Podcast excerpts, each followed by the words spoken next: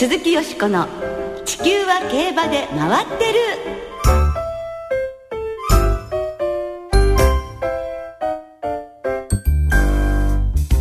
皆様こんばんは鈴木よしこです。お元気でいらっしゃいますか？地球は競馬で回ってる。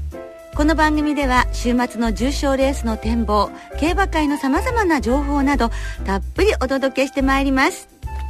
今日ご一緒していただくアナウンサーは大関俊アナウンサーです。はいこんばんは。よろしくお願いします。こんばんは。よろしくお願いいたします。2回目の登場ですけれども、ね、そうですね、えー、楽しく参りましょうね、はい、前回はあの、はい、ディレクターからですねだいぶ緊張してただろうということを見透かされておりましたので、楽しく今回もい。きたいと思います、はい、もうね大関ねアナウンサー本当にもう笑顔が本当素敵ですから。いやいやいやいや、ね、そんな恐縮でございますよ、はい、ね笑顔でお届けしてまいりましょう、はい、さて先週は安藤克美騎手が電撃引退を発表されまして、えー、この後特集で安藤克美ベストレースをお届けしますが安藤騎手が作った地方から中央への移籍という道を歩むジョッキーがまた誕生しましたね。はい、えー、今年は2人ですか、はい、大井の戸崎啓太騎手と福山の岡田義継騎手が地方から JRA ということになりましたけれどもね。はい、そうですね。で、昨日 JRA の騎手免許試験合格が発表になりました。で、一昨年の安田記念をリアルインパクトで制していらっしゃいますし、戸崎啓太騎手っていうのはもう JRA でもおなじみですよね。はい。戸崎騎手は栃木県出身の32歳。1998年のデビューでもうすでに2300勝以上していると。いうことなんですけれどもね。えー、どんな現役を見せてくださるか大変楽しみなんですけれども、え昨日の記者会見では、まあ、JRA のジョッキーになるということで、夢がさらに広がるし、またその夢に近づけるよう、夢に向かって頑張っていきたいというふうにね、おっしゃったことがとても印象的でした。はい。ね、たくさんの夢ご覧になってると思うんですが、すべてのレースを勝ちたい。ね、ダービーも勝ちたいっていうふうにね、おっしゃっていましたので、え、辰野さばきに期待したいと思います。はい。この地球は競馬で回ってるではメールやツイッターでリスナーの皆さんから寄せられた声をどんどんとご紹介していきます。番組サイトへの投稿フォーム、またはツイッターは番組公式アカウント、よしこ競馬へメッセージをお寄せください。番組中に随時ご紹介させていただきますので、たくさんのメッセージお待ちしております。お待ちしております。鈴木よしこの地球は競馬で回ってる。この番組は JRA 日本中央競馬会の提供でお送りいたします。鈴木よしこの地球は競馬で回ってる。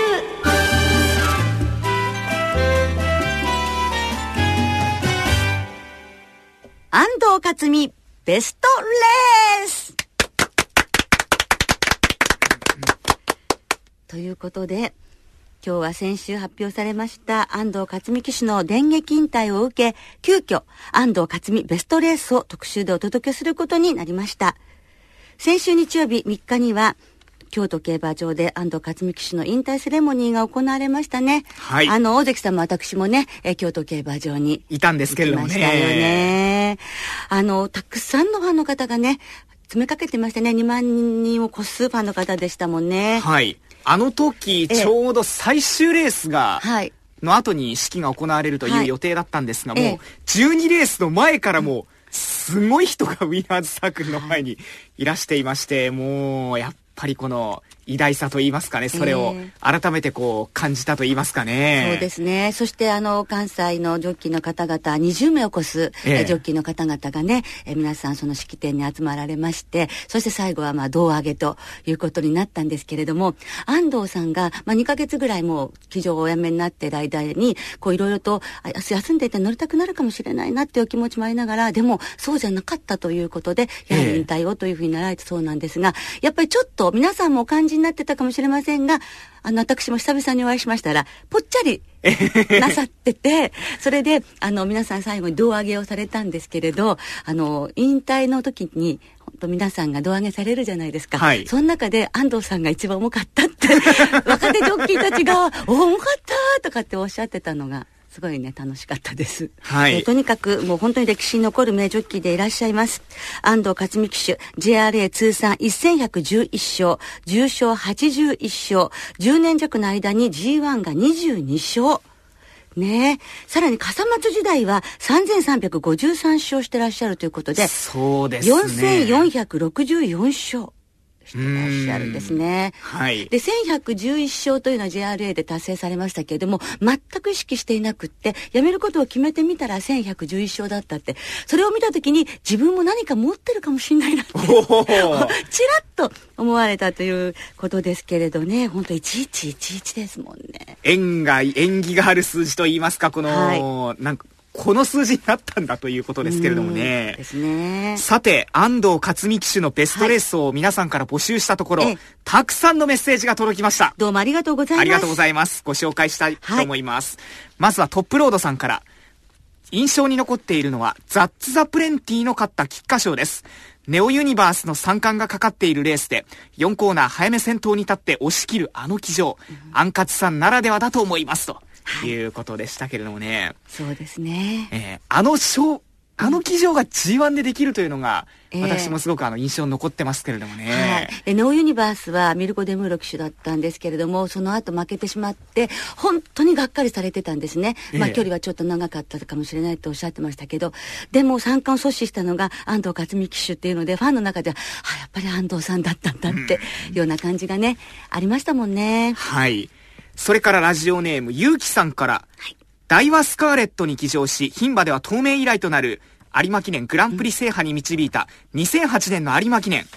バテるどころか最後は逆に後続を突き放してしまいましたね、と。そうでしたね。強かったですね、あのコンビは本当に。前半1000メートルが59秒6、後半が59秒8という、本当にあの前に行く馬にとってね、もうハイペースの域ですから、過酷な流れだったと思うんですけれども、それを前半後半でね、もう本当にイーブンのレースをして逃げ切ったっていうのは、素晴らしい。それは、やはり、あの安藤さんがダイワスカーレットが天皇賞秋よりも落ち着いていたし今日のダイワスカーレットなら押し切ってくれるという信じきったその騎乗でしたもんね、はい、自信自信にあふれてる感じしましたもんねはいもう一つご紹介しましょう。トシヤさん、ダイワスカーレットの桜花賞。これもダイワスカーレットですね。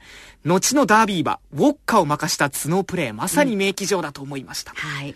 いうことですね。えー、酔いどれボーダーさんからは、数が多すぎるんですが、鶴丸ボーイの安田記念。はい。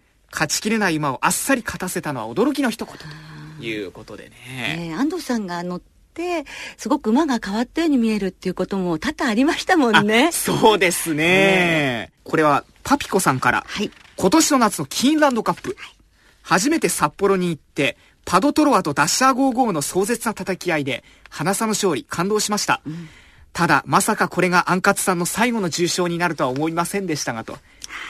ハトムギさんからは、第70回オークス、これはブエナビスタが2冠を達成したレースでしたが、残り200メートルの時には、もう完全にレッドディザイアが勝つのかなと半分諦めていましたが、安藤克美騎手のアクションに応えてすごい足。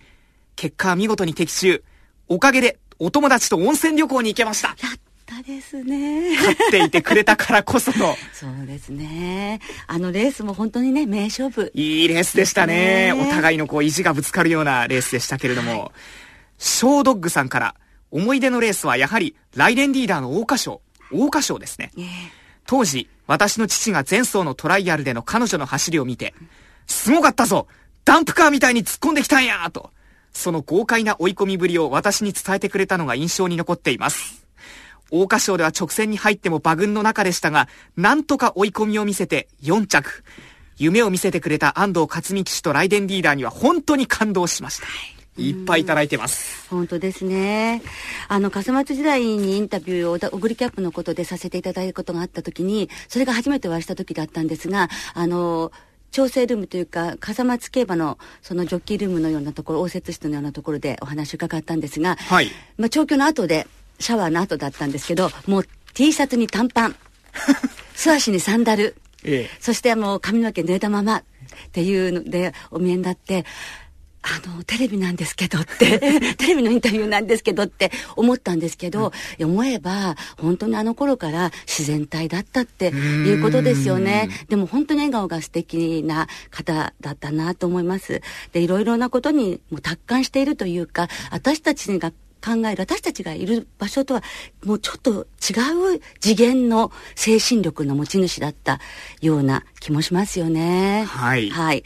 その域に行けるジョッキーが今後どれだけ出てくるかという気もしますが、はい、まあ、たくさん皆さん思い出はあるかと思いますが、はい、大関さんは？私が考えるベストレースはですね、はい、あの激戦、わずか2センチの差で涙を飲んだ2008年の秋の天皇賞ですね。では、実況録音をどうぞ。大和スカーレット先頭です。リードが半馬身 600m 通過。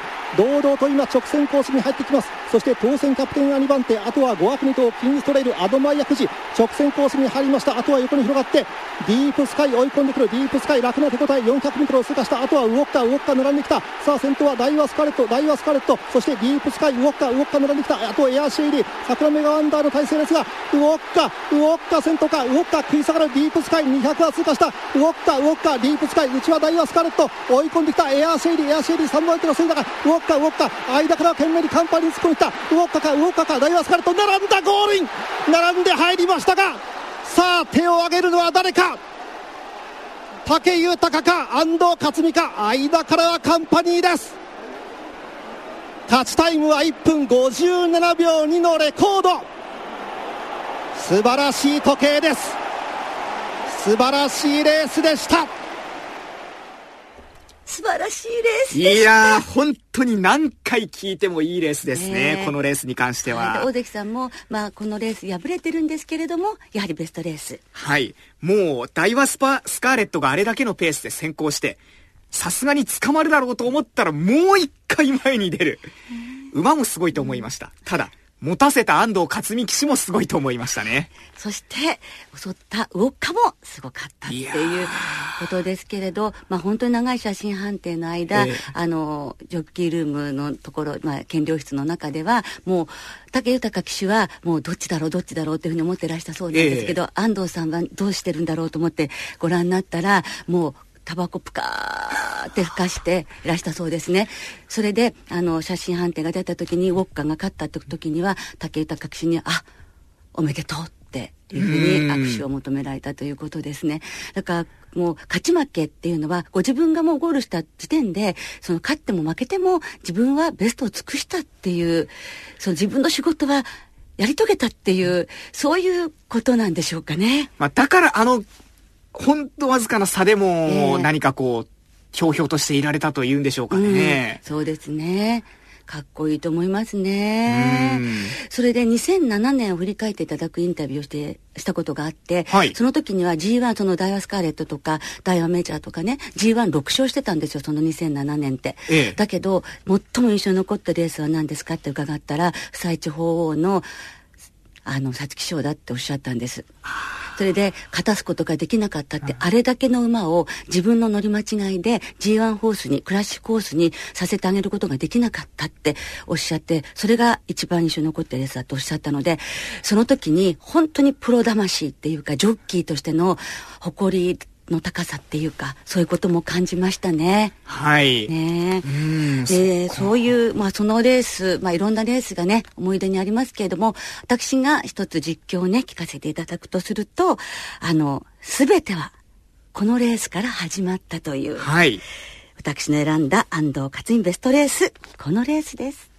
マキシム・チャレードウエスタンドリーム。2頭リードが3馬身で第4コーナーカーブ池脇の向こう。英雄ギャルは控えて3番手からもう一度5枠2頭追ってきた。さあ英雄ギャルは3番手。先頭までは2馬身のところ。あと2馬身から3馬身差がついて3頭一戦だが前の水はウエスタンドリーム後ろにに入った。中をついてマキシム・チャレード英雄ギャル英雄ギャルがバブの3番手の先頭だ。そしてからライデンリーダー。外からライデンリーダー。すごい足。ライデンリーダー。ライデンリーダー。そして大外までバブの外目からはレイナのマリーの追い込み。100m 先頭はライデンリーダー。ライデンリーダー先頭。2番手の水もつれてに中をついて谷の後ろも突っ込んで混戦だ先頭合輪ライデンリーダー強い。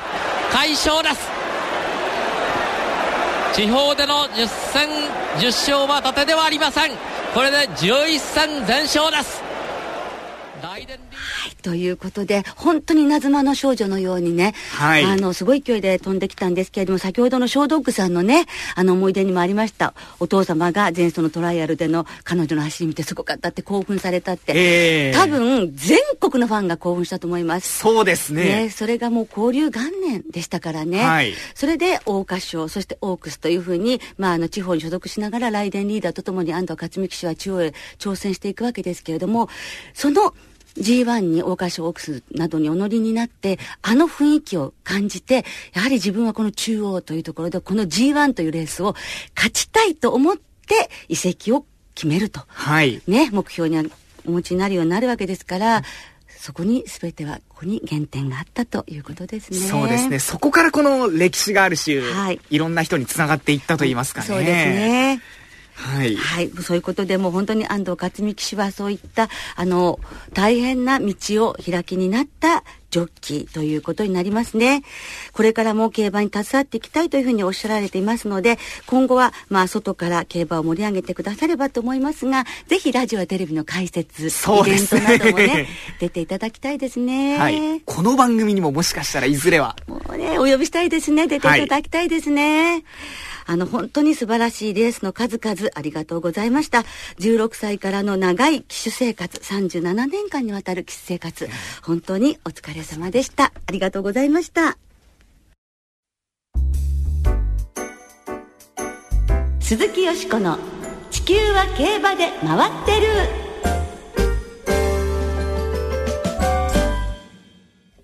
ここからはあさって日曜日に東京競馬場で行われる第47回共同通信杯のお話で盛り上がっていきます。はい。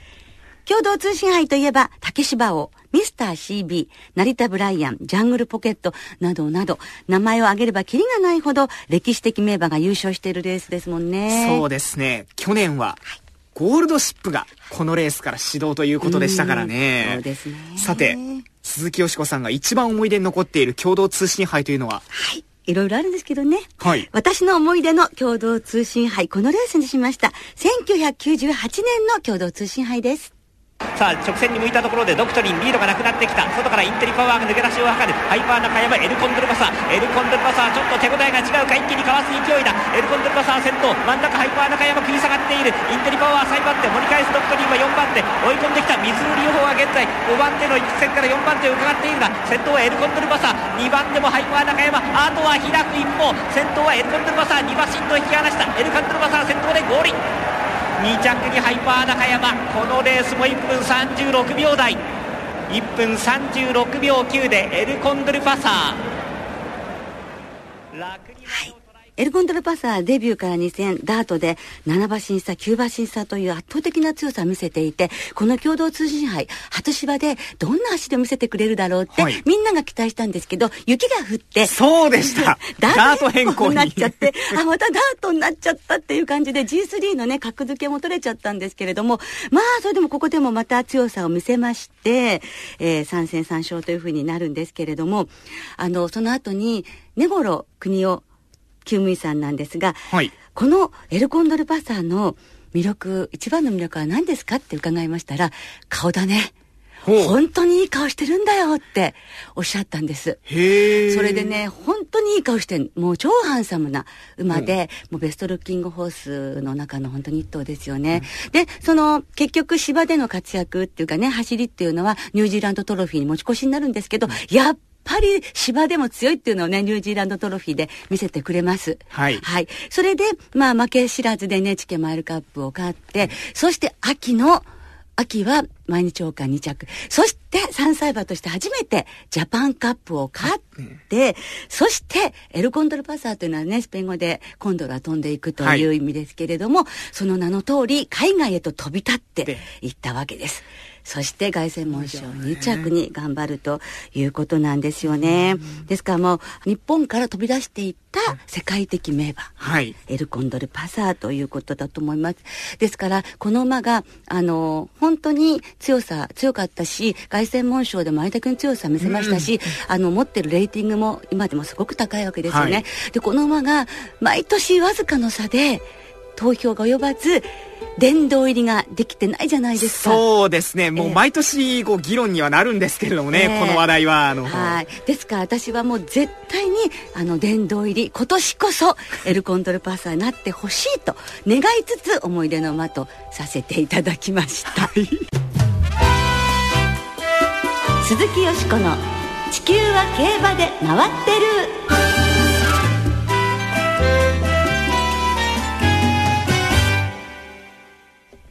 ここからは、あさって日曜日に行われる共同通信杯を展望していきます。先週の東京新聞杯、私の本命、ドナーブル、10着でした。まあデータ的にもね、牝馬厳しいっていうのがありましたが、休明けっていうのも響きましたかね。はい。勝ったクラレントと、まあ最後の直線に入ったところでは、大体同じ位置にはいたんですけれどもね。えー、疲れもあったかも。うん。残念。で、1、2着馬は4歳馬でした。また新たに若い有力馬が台頭してきて、マイル路線はますます混戦ですね。楽しみになってきましたね。はい、では、共同通信杯の展望に参りましょう。はい。共同通信杯3歳クラシックのステップレースですね。はい、芝1800メートルの G3、朝日杯3着のゴッドフリート、京成杯3着 KI 長さん、それからラウンドワールドなど10頭で争われます、うん、そうですね。このレースを見て、クラシックがどんだけ楽しみになるかっていう感じがしますよね。はい。どうでしょうね、お天気などは。そうですね、8日金曜日正午の段階では、東京は天候晴れ、芝が量、ダートがやや重。週末のお天気は東京、京都晴れなんですが、ちょっと小倉が雪の心配が無事に行われてくれればいいんですけれども。はい、もうすでに雪が今日降ったってことですね。金曜日のお昼の段階でちょっと降っているようなので、えー気にはなりますけれどもね。ねなんとかね、行われてほしいと思いますけどもね。はい。さあ、共同通信杯、楽しみですが、よしこさんは？はい。2番のマンボネフューを本命にいたしました。はい、国枝厩舎。国枝厩舎、母の母が見えすけということで、キングマンボの甥っ子に当たるわけですよね。ええ、今日思い出の共同通信杯で、えー、ルコンドルパサーをご紹介しまして、キングマンボつながりっていうのもあるんですけども、そして、エミタ騎手ですしね。まあ、共同通信杯の時はまだ、あの、エルコンドルパサーまたば騎手でしたけど、ね、あはいはい。えでも、えー、凱旋門賞などは海老名騎手でしたし、なんとなくちょっとこうダブりますし、私、良血好きっていうこともあります。マンボネフューからいきたいと思います。2番から1番のラウンドワールド、7番のゴッドフリート、そして8番のメイケイ・ペガスターにいきたいと思います。今日は3点に絞ってみました。はい。はい。大関さんは？えー、私はラウンドワールドで、はい。まあ、やはりコディーノに迫った札幌2歳ステークス、えー、レベルは高かったと思うので、えーなんとかラジオ日経杯から巻き返してほしいなというところで。そうですね。ところから行きたいなと思ってます。はい。はい、どうなんでしょうね。当たってほしいですけれどもね。本当にあの共同通信杯を的中させて楽しい週末にしたいと思います。はい。